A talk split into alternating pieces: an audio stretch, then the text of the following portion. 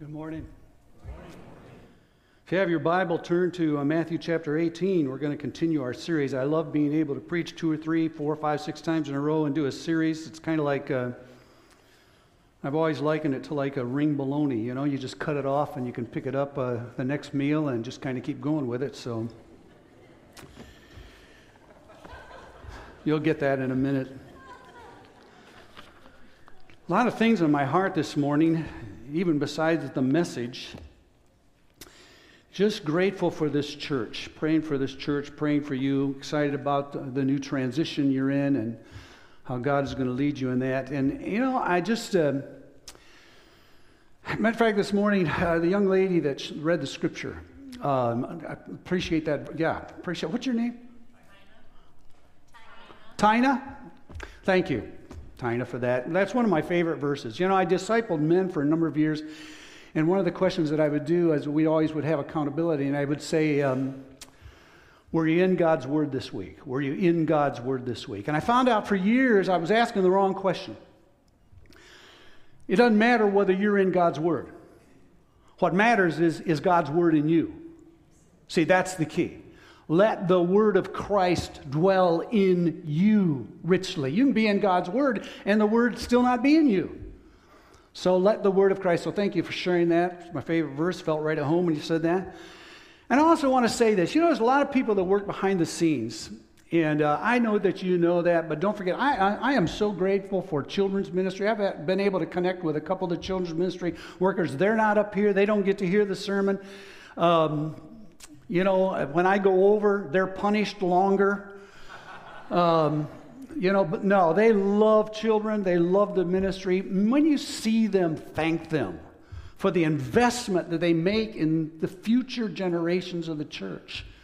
And uh, another group that's kind of hidden is this group in the back, the tech team. And I know you've kind of gone through an overhaul with your tech team, but I want to tell you, I'm very grateful for I'm very grateful for them, okay? They can shut me off anytime they want to.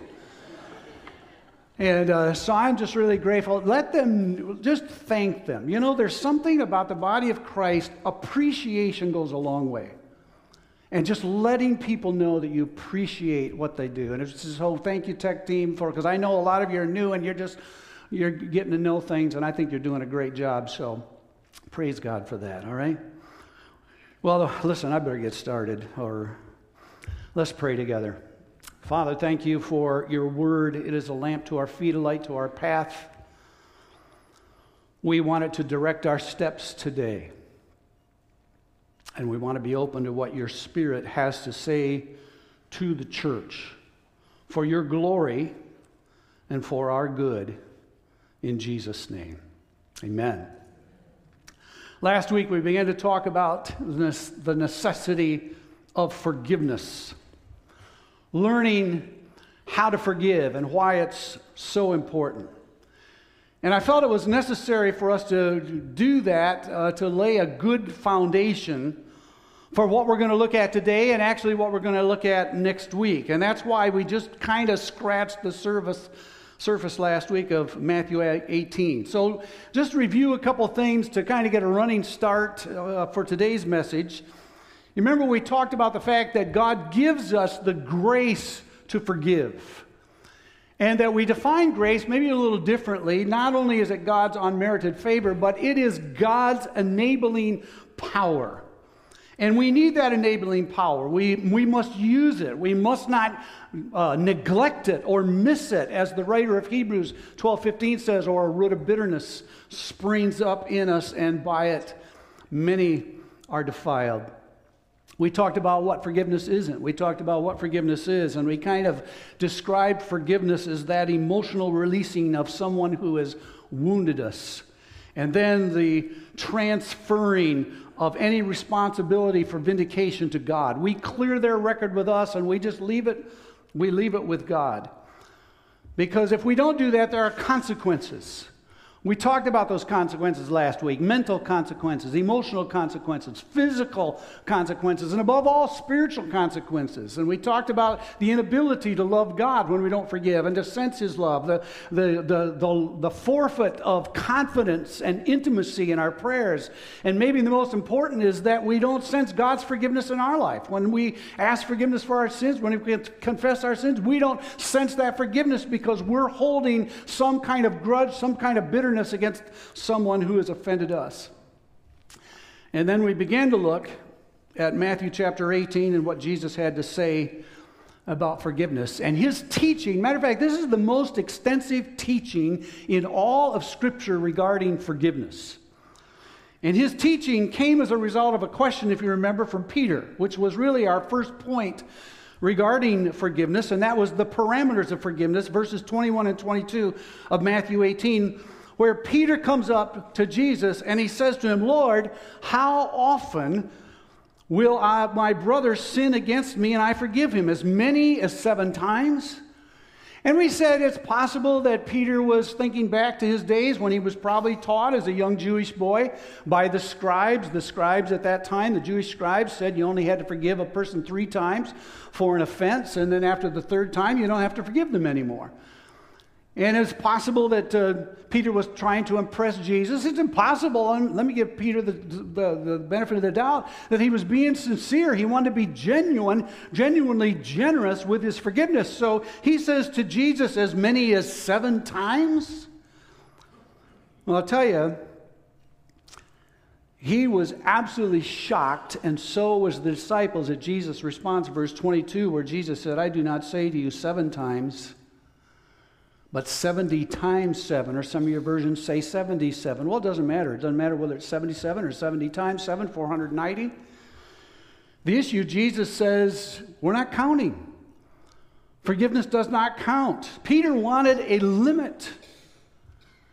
You see, we can identify with Peter because how many times do I have to let this person hurt me?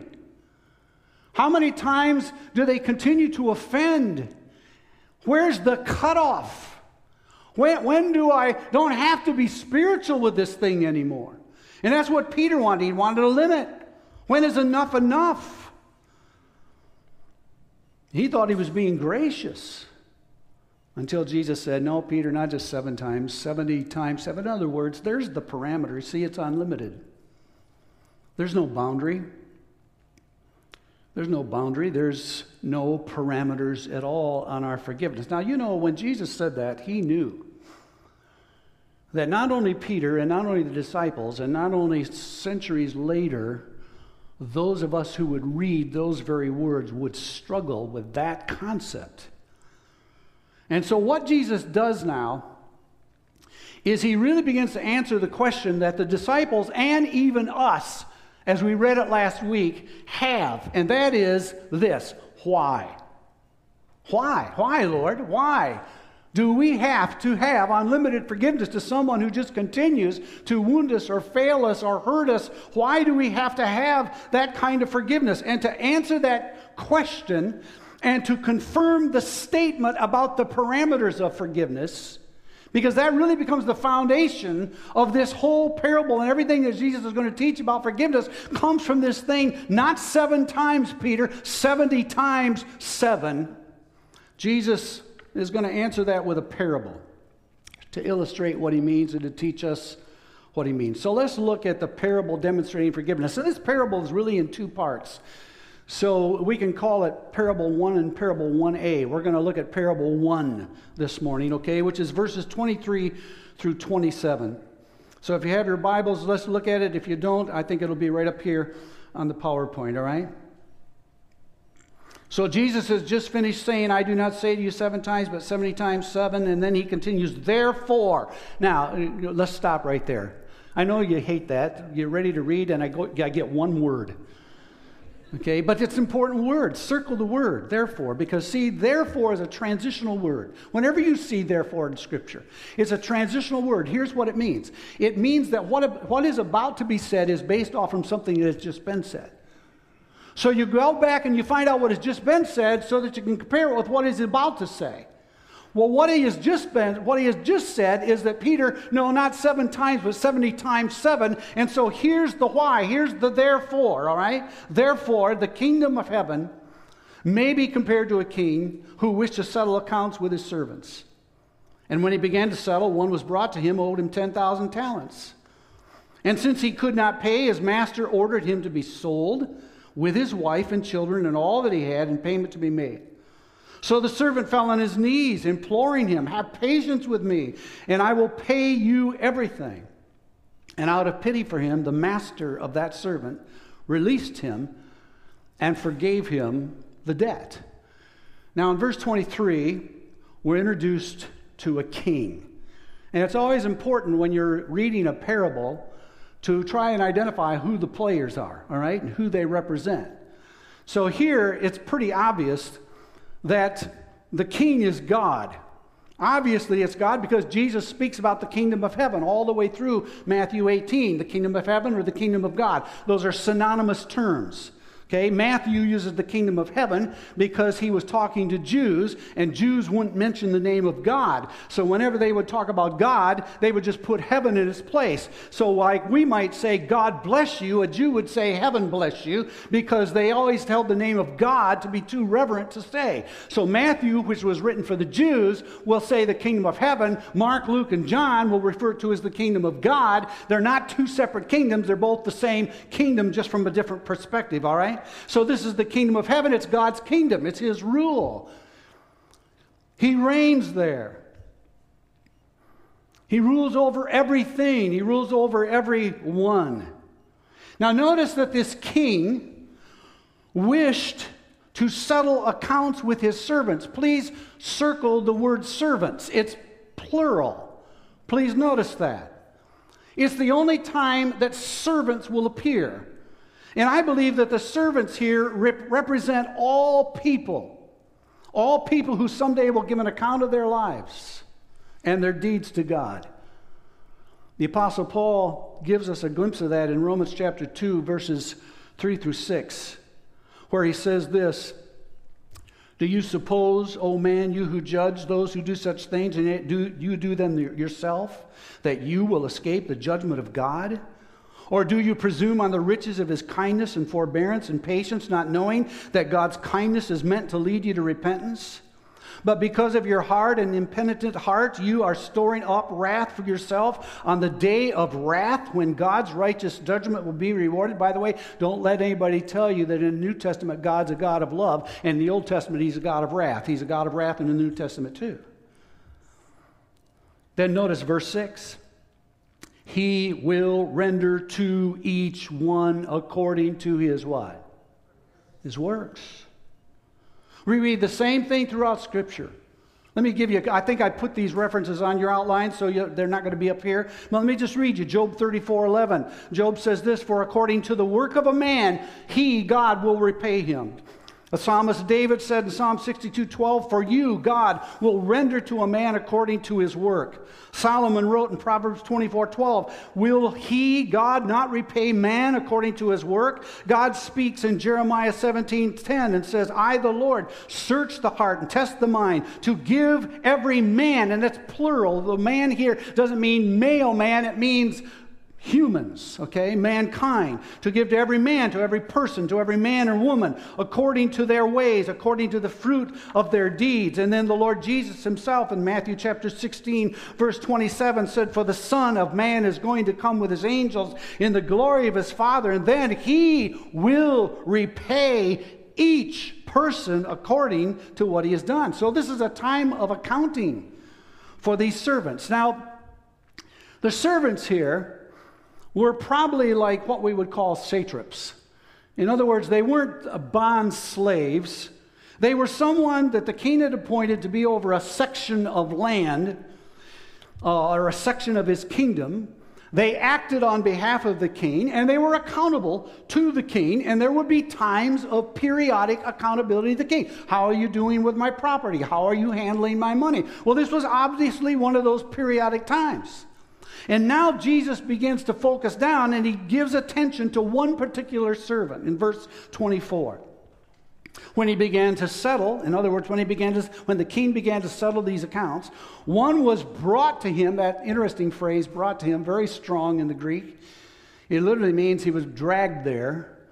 So he already knew he was in trouble. He didn't want to come on his own. He had to be brought. Someone was brought to him who owed him 10,000 talents. Now, you may have read that and you said, hmm, what's 10,000 talents? Well, we don't know for sure. I mean, talents varied from culture to culture, so a Roman talent might be different than a Jewish talent. Plus, Jewish talents might be different in one generation than they were in another. But we do know it was a large, large sum. As a matter of fact, I'll tell you how large it was. The fact that the scripture says it was 10,000. See, in the Greek language, the highest number in Greek was 10,000. That's why when you read about angels, it says ten thousands times ten thousands and thousands of thousands. Why? Because they didn't have anything higher than 10,000. That was the Bible's way of saying it's an unlimited number. So here's a man who owes 10,000 talents. And that word is myrias, M U R I A S. It's where we get the English word myriads. And myriad is an innumerable or a countless number. In other words, what Jesus is saying, the man owed so much it wasn't even worth counting. There's no bother counting. It's that, that's how great this debt was. Someone has calculated, based upon what they thought the talent was, that a person would have to work 20 years, six days a week, 12 hours a day, just to earn one talent. If that's the case, this man owed the king 200,000 years of service to be able to pay off this debt. That is an insurmountable, incomprehensible debt. And verse 25 tells us what the real condition of the servant was. He could not pay. He could not pay. In other words, he was completely bankrupt. He couldn't have paid, he could have paid if he wanted to pay. And the results were devastating. Look at the rest of verse 25. His master ordered him to be sold with his wife and children and all that they had, in payment to be made, and that wasn't even going to begin to cover it. And by the way, you say, well, yeah, well, Jesus is getting a little exaggerated there. Isn't? No, he's not. This was very common in that time and in that culture. If you went bankrupt, you, you had to sell your children, you had to sell your wife, you, you, any way that you could make money, and you'd go to prison yourself. So this guy was, don't get excited about that, guys. Okay, heard some guys laughing there. You sell your wife. No, don't do that. He was completely lost. There's no hope. There's no help. His punishment will be for life because he cannot ever repay. Hold on to that thought. He cannot ever repay. And yet, in his own way, he thinks he can. And he's going to try. Look at verse 26. So the servant fell on his knees, imploring or literally begging. And that word imploring is in a continuous tense. So it means he just kept begging and begging and begging and begging and pleading. And he said this Have patience with me, and I will pay you everything, even though he couldn't. He probably know he couldn't. But what's he going to say? He says, Be patient with me. I'll tell you what, the man didn't need, need patience, he needed mercy. Now, some people think that his begging and pleading and all of this here were out of pride. Some people think maybe it was out of desperation. I, I, don't. I personally think it was genuine humility. I think the man knew he was caught, he was broken, there was a genuine sorrow for what he had done. He just didn't know what to do. And the only thing to come out of his mouth was, just be patient with me, and I, I'll try to pay it back. He's trying to convince the king of his sincerity He's promising what he can't do, but he doesn't know what else to say. His intentions are sincere, but his condition was impossible for him to ever remedy. There was nothing that he could do for himself. He's at the mercy of the king. And that's the most amazing thing that happens in this parable. Look at the king's response in verse 27. And out of pity for him, the master, and by the way, master here is synonymous with king. The king is the master because he was the king over his kingdom, but he was the master of these servants, all right? And out of pity for him, the master of that servant released him and forgave him the debt. Three amazing promises or responses from this king. First of all, first response was this it says he had pity for him. He had pity for him. I love that word pity, splagnidzomai. Sounds like an Italian meatball sauce, doesn't it? Mean, just love it. You know what it means? It means to have the bowels yearn to feel and be moved in your gut with sympathy and with pity. But it goes beyond feeling. This is compassion that takes action. It's not just feeling bad, it's feeling so bad that you got to do something about it. So, what did this king do? Look at the second response. He released him. The NIV says he canceled the debt. Now, I'm going to give you a Greek word. I'm going to tell you how to spell it. And the reason I'm doing that is not because I'm trying to teach a Greek, but you'll see where the connection is later in the service. The Greek word here for released him is apoluo. It's spelled A P O L U O. You might write that in your notes. Maybe the only Greek word you ever written in your life. And it means to free fully, to relieve, to release, to dismiss. In other words, the king released the servant from the bondage the debt had caused. He was no longer going to be a prisoner. He wasn't even on probation. He wasn't even going to have to wear a tether. He's a free man, totally free. Not only that, Notice that he forgave him the debt. That's the third response. He forgave him the debt. Again, I'm going to give you another Greek word. It's aphiemi. A P H I E M I. Aphiemi. And it means to send forth or to send away. So here's what the king did he, he, he didn't put him back uh, on a payment plan, he just absolutely sent the debt away. It's no longer a debt. In other words, the man owes nothing because now the debt is gone. There's no guilt that he has to carry, there's no payback plan he has to be on. As a matter of fact, I think we could safely say this this man, this servant, is now freer than he was before he met the king. He didn't just free the man and hold him to the debt. He didn't let the man out of prison so he could pay him back. He freed the man of both his prison sentence and of his debt. Amazing.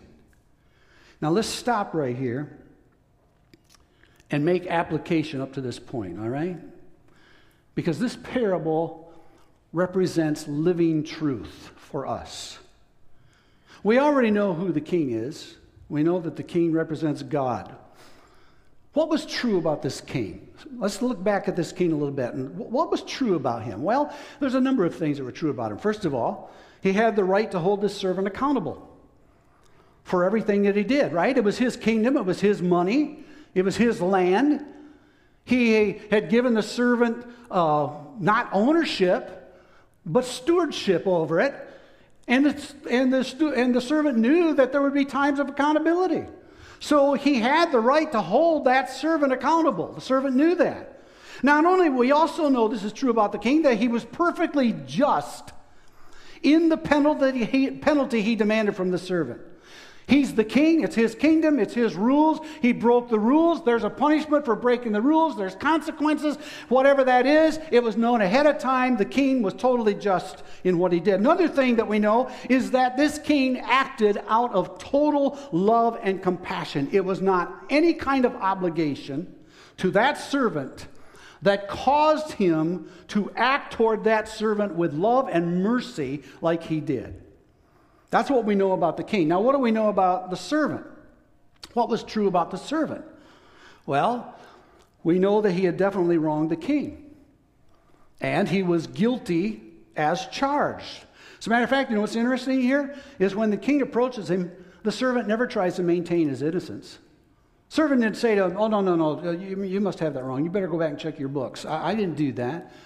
He never tries to maintain his innocence. He immediately admits his guilt and his wrong. He just says, Please be patient with me. I'll, I'll try to get it back to you. He knew what he had done, he knew that the charges against him were valid. Not only that, we know this is true about the servant, he was totally bankrupt. He was incapable of ever paying off that debt that he owed. We saw that in verse 25. We also know that he was hoping somehow that he could convince the king of his sincerity and of his good intentions. Verse 26 Please, please be patient, I'll pay you everything back. Now, the big question in this parable is this because it's very easy to identify God in this parable. But the big question in the parable is who does this first servant represent? And that servant, please get this, represents all true believers. The servant represents all true believers, us. All of us who were one time wretched sinners who owed God an incomprehensible, incalculable, unpayable debt. And the end results of that debt was eternal damnation in hell because we couldn't ever pay it back. You know why hell's eternal? You know why hell's eternal for people? Because they can't ever pay the debt back. They're in hell. There's nowhere else. So don't believe the Catholic teaching that says you can go and buy someone out of hell or you can go pay for someone to get out of hell. That's not true. The fact is, there is no payment that can be made. It's an incalculable debt, and that's why people have to suffer. What is true of the king and the servant in this parable is true of God and us. So, how does the parable relate to us up to this point? Well, let's begin with us. Let's start with the servant, okay? Just as the servant was totally bankrupt before God, so were we. Totally bankrupt before God. We were sinners by nature and by action. We were born sinners and we acted sin out. We committed sin. We owed to God a debt that was totally immeasurable and a debt that was completely impossible to pay off. We are this servant. Now we need to take a journey. I want to just solidify this in our minds. Because I tell you what, there's a lot of screwy teaching going on in the evangelical church today, and all that teaching has to do with how good we are and, and how important we are and how valuable we are and all of this stuff. Well, let me tell you something. We are made in the image of God, but sin marred us. Sin ruined mankind. And so here's what the Bible says that we are like this servant. Listen, listen to these scriptures. Matter of fact, you can see them right up here. I'm not going to have you turn there because I'm going to give you a bunch of them, okay? You say, Are you trying to overwhelm you? Yes. I want to overwhelm you with what God's truth is, okay? I said to someone this morning, I said to our tech guys, I said, I'm sorry, I got a lot of scripture. I said, I do that all of the time. I remember a seminary professor that said, use a lot of scripture. That way, if you screw up, they'll walk away with something. Okay?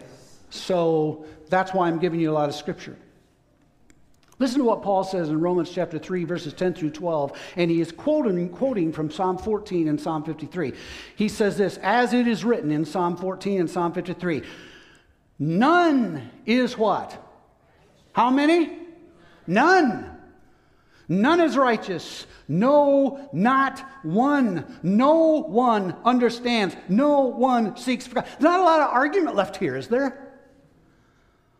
Verse 12, all have turned aside together. They have become worthless. No one does good, not even one. Romans 3:23, for all have sinned and fall short of the glory of God. Romans 5:12, Paul says, therefore, just as sin came into the world through one man, that's Adam, and death through sin, and so death spread to how many men? All. And that, by the way, men here plural, mankind, men and women, spread to all. Why? Because all sin. You see the all all the way through this. Ephesians chapter 2. Listen to what Paul says in verses 1 through 3. He's writing to the Ephesus believers and he says this, and you were, past tense, you were dead. You were dead in the trespasses and sins in which you once walked, following the course of this world, following the prince of the power of the air, the spirit that is now at work in the sons of disobedience, among whom we all once lived in the passions of our flesh, carrying out the desires of the body and the mind, and were by nature children of wrath, like the rest of mankind. In other words, we deserved what everybody else deserved.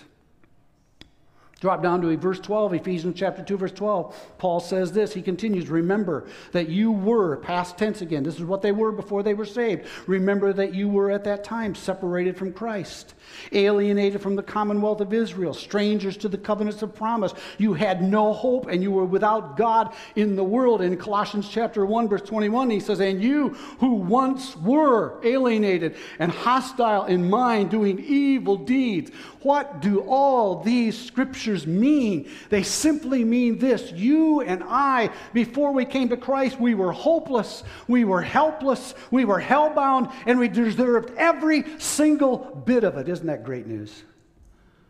You want me to quit now? This would spoil your dinner. Well, let's go back. See, that's the, that's the servant. That's us. That's what our past was like. Now let's look at God and let's go back through those same scriptures and see something very exciting. So in Romans chapter 3, verse 24, remember verse 23? All have sinned and fall short of the glory of God. But then he says in verse 24, and are justified by his grace as a what? A gift. How about that? You stand before God declared righteous because it was His gift to you, not because you earned it, not because you deserved it. You didn't. You and I didn't. It was a gift. As a matter of fact, if you can pay it back, listen, if you can pay God's gift back, it no longer becomes a gift. I mean, you have Christmas, you give gifts, right? Anybody ever say, do you, do you, any of your sons or daughters ever come up and say, Dad, let me pay you back for that? No, it's a gift. It's a gift. Look at verse, look at Romans chapter 5 here, verse 15 and 17. If you remember verse 12, Paul said that death had passed upon all men because all have sinned. Now listen to what he says in verse 15 and 17. He says, But the free gift is not like the trespass, for if many died through one man's trespass, Adam, much more have the grace of God and the free gift by the grace of that one man, Jesus Christ, abounded for many. Verse 17, if because of one man's trespass death reigned through that one man, much more will those who receive the abundance of grace and the free gift of righteousness reign in life through the one man, Jesus Christ. We looked at Romans 6.23, the wages of sin is death, but finish that verse. You know what? The gift of God is the free gift of God is eternal life through Jesus Christ our Lord. We looked at Ephesians chapter 2, verses 1 through 3, that you were dead in your trespasses and sins, and you were by nature children of wrath. But look at verses 4 through 9 now. But God, man, do I love certain buts in the scripture. We were children of wrath, destined to hell, but God, being rich in what? Mercy. You know, mercy is mercy is not getting what you deserve. Grace is getting what you didn't deserve. Mercy is not getting what you did deserve. And God, I am so grateful that God is rich in mercy because of the great love with which He loved us, even when we were dead in our trespasses and sin. That says He loved you before you were even saved before you even became his son or your daughter. Even when you were dead in trespasses, he made us alive together with Christ. By grace, you have been saved, and he raised us up with him and seated us with him in the heavenly places in Christ Jesus. How the view look from heaven this morning? This is one of those positional verses. See, uh, in other words, we don't feel it. Did you ever feel being raised up with Christ? Have you ever felt yourself seated in the heavenlies with Christ? But you know what? This is what God declares is true of us, the gift of God. We're no longer in debt to God. Matter of fact, we're not a debtor that's on a payback plan. He has raised us up with Christ and seated us with Him in heavenly places. Wow. I can't even fathom this. Verse 7 so that in the coming ages he might show the immeasurable riches of his grace in kindness toward us in Christ Jesus. Verse 8, which is very familiar verse, for by grace you have been saved. Through God's enabling power, you have been saved through faith. And this is not your own doing. It, it is the, what's the it? It's the salvation and the grace and the faith. All of them were provided by God, not by us. It is the gift of God. It's what the king did for the servant, it was his gift. Verse 9, not the result of works. That's what the servant tried to do. Oh, give me a little time. I'll, I'll earn it. I'll pay it back. No, you're not. It's the gift of God, not as a result of, of works, so that no one may boast. Ephesians chapter 2, we looked at verse 12 that we were separated from Christ and had no hope and we were without God. Look at verse 13. But now, there's that but again, but now in Christ Jesus, you who were once far off have been brought near by the blood of Christ. Or in Colossians chapter 1, we looked at verse 21. We were alienated and hostile in mind and we were doing evil deeds. And now he says in verse 22, but he has now reconciled in his body of flesh by his death in order to present you. He has presented you and I holy and blameless and above reproach before God. Man. God, listen, my friend, God owed you and I nothing but death and wrath and eternal hell. And you want to know why? And He owes it to every human being. And I say owe it. I don't say just do it. He owes it to every human being. He owes it to every human being without Christ to send them to hell. And you say, man, that seems harsh. That's not fair. You know what? It's interesting how we, as believers who're supposed to understand the Word of God, struggle with judgment and we struggle with hell and we struggle with torment because somehow we think that's not fair. Well, I want to tell you what. It doesn't matter whether it's fair because God isn't about being fair, God is about being just. Fairness is a human concept. Justice is a divine concept. We look at a situation where, oh, that's not fair, that's not fair. God is just. Now, let me tell you what I mean by that. Let's think about this for a minute, all right? What is justice?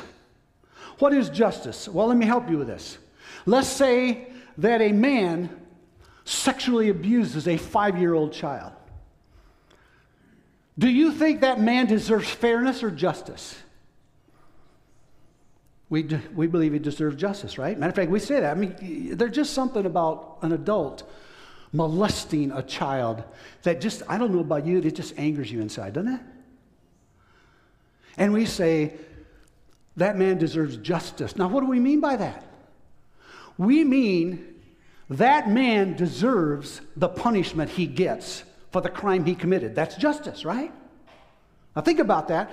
Even in our legal system, that's how justice works. Think about it from a divine thing. We've sinned against a holy, righteous, truthful, loving, compassionate, just God. And we all deserve, we all deserve his eternal wrath and punishment in hell. Now get this, if God if God doesn't punish people who deserve the punishment, he isn't just. And if he isn't just, he isn't God. And if he isn't God, you and I are wasting an hour and a half of our time here every week, all right? So understand that. When God is just, He gives people exactly what they deserve. And what we deserve is to be separated from Him eternally. What we deserve is to be tormented forever in a place called hell. And by the way, God didn't originally create hell for people, He created it for the devil and his angels. But if you're going to live like the devil, and you're going to live like the devil's angels, that's where you're going to spend eternity. And we're not going to compromise on that. Because God is just. Listen, I never apologize for saying to people that God sends some people to hell because you know what? I am not going to defame God's justice by saying that. People deserve that because God is just. We must, listen, Christian friend, we must understand and recognize this is what we deserved. This is what we deserved. But in his compassion and in his love, he gave us his son who gave his life in place of ours and set us free from the prison of sin and death, just as that king set the servant free. Is that not great news? Do you understand? That's the gospel. It's great news, but you can't have, you can't have great news till you have bad news. Great news doesn't seem as great if bad news doesn't seem as bad. But if bad news is really bad, then great news seems really great. And the gospel seems really great when we understand that. That God transferred my debt and He transferred your debt to His own Son, who received my death sentence and your death sentence, and He received my punishment and your punishment. You know what the agony of Christ was on the cross? It was not physical. His agony was not physical. I'm not saying there wasn't pain physically. Yes, there was pain. That was not his agony. When he cried out, My God, my God, why have you forsaken me? It's because he had taken on all the sin of the world, and the Godhead had to turn away from him because he bore that sin. And he not only bore that sin, he bore the torment of that sin. He, he bore in just a few hours everything that people will suffer for all eternity without Christ. Do me a favor. Uh, we're not going to be back in Matthew 18 today. Turn to Isaiah 53. I want you to see something. Isaiah 53. And I want you to mark something here, all right? Isaiah 53. And I got to move quicker. This is just exciting to me. I hope it's exciting to you.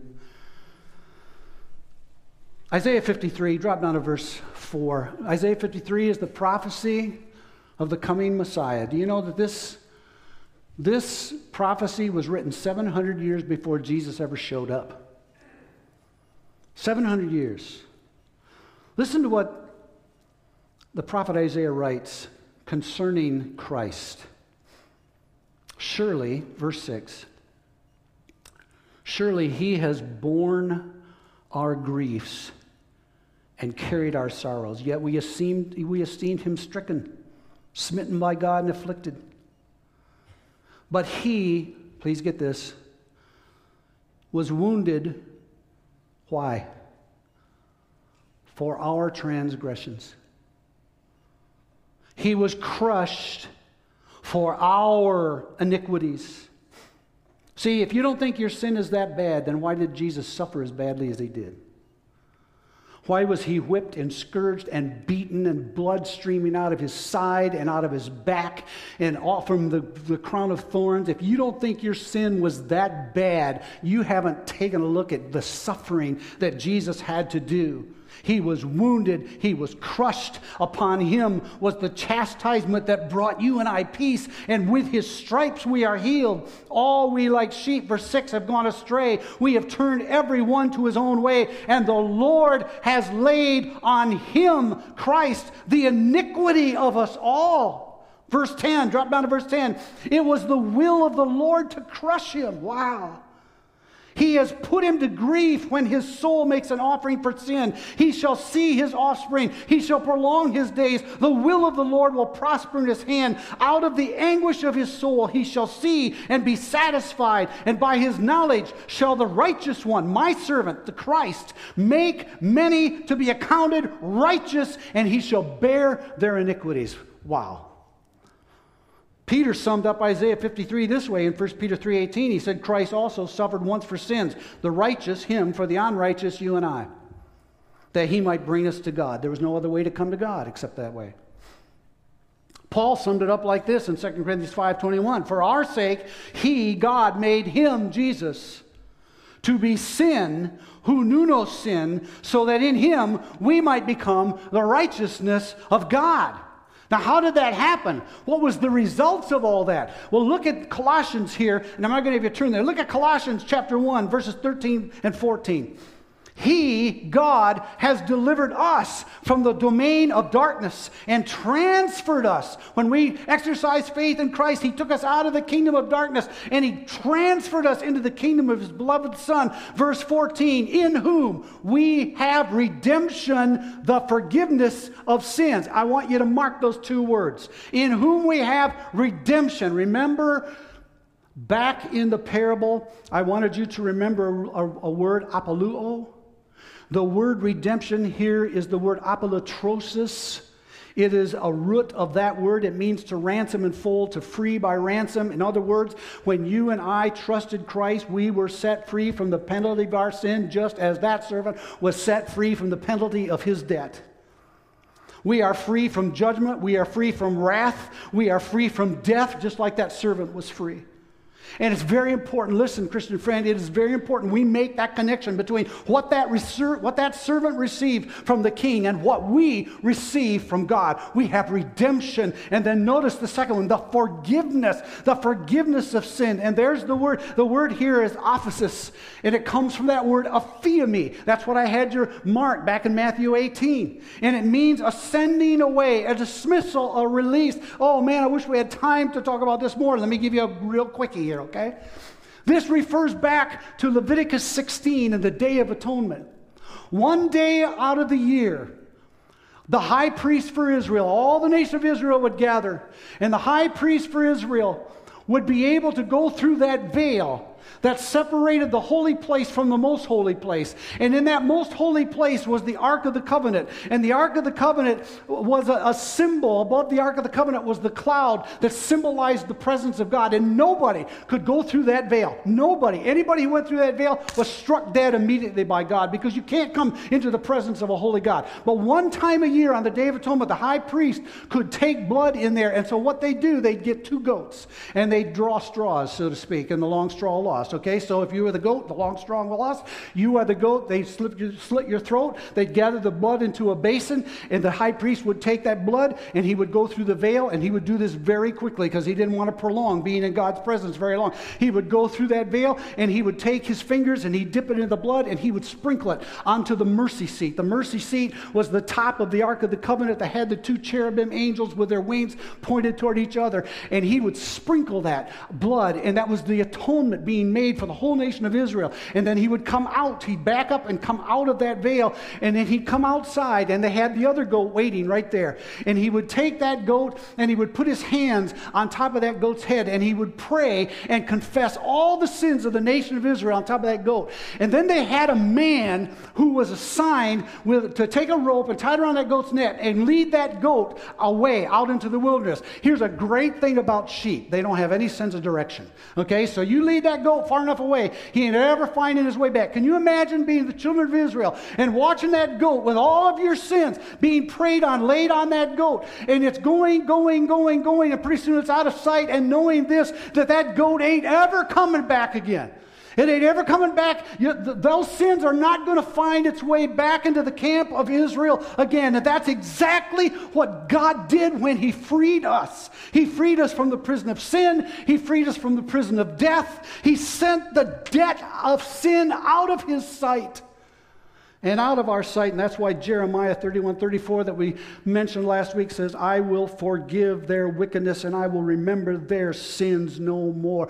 Beloved, you are free. You are righteous in the sight of God because your incalculable, massive sin has been borne by Christ and it's been sent away forever from the sight of God.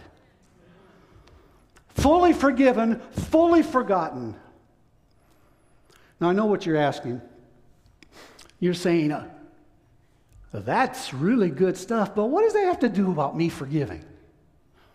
Well, you will never understand or accept why God instructs and expects you to forgive without limit those who have wounded you, hurt you, offended you, if you do not grasp what we have just talked about this morning. You and I offended a holy, righteous, pure, loving God with our sins. But his love and compassion were so great for us that he sent his son Jesus to satisfy his righteous demands of holiness and justice by dying in our place and offering us instead freedom from the consequences of sin, freedom from the penalty of sin, the total removal of the guilt of our debt to Him, full, complete, eternal forgiveness, the release of that debt. And that becomes, my friend, hear it, that becomes the foundation of our being able and willing to forgive others who wound us and hurt us and offend us and abuse us and disappoint us and fail us. And we're going to conclude that next week, God willing. We're going to look at the second part of this parable about another servant. And it's about unforgiveness and the penalty of unforgiveness. And then we'll close with some practical ways to apply forgiveness. But this is a good place to stop, isn't it, today? Uh, mainly because I'm out of time.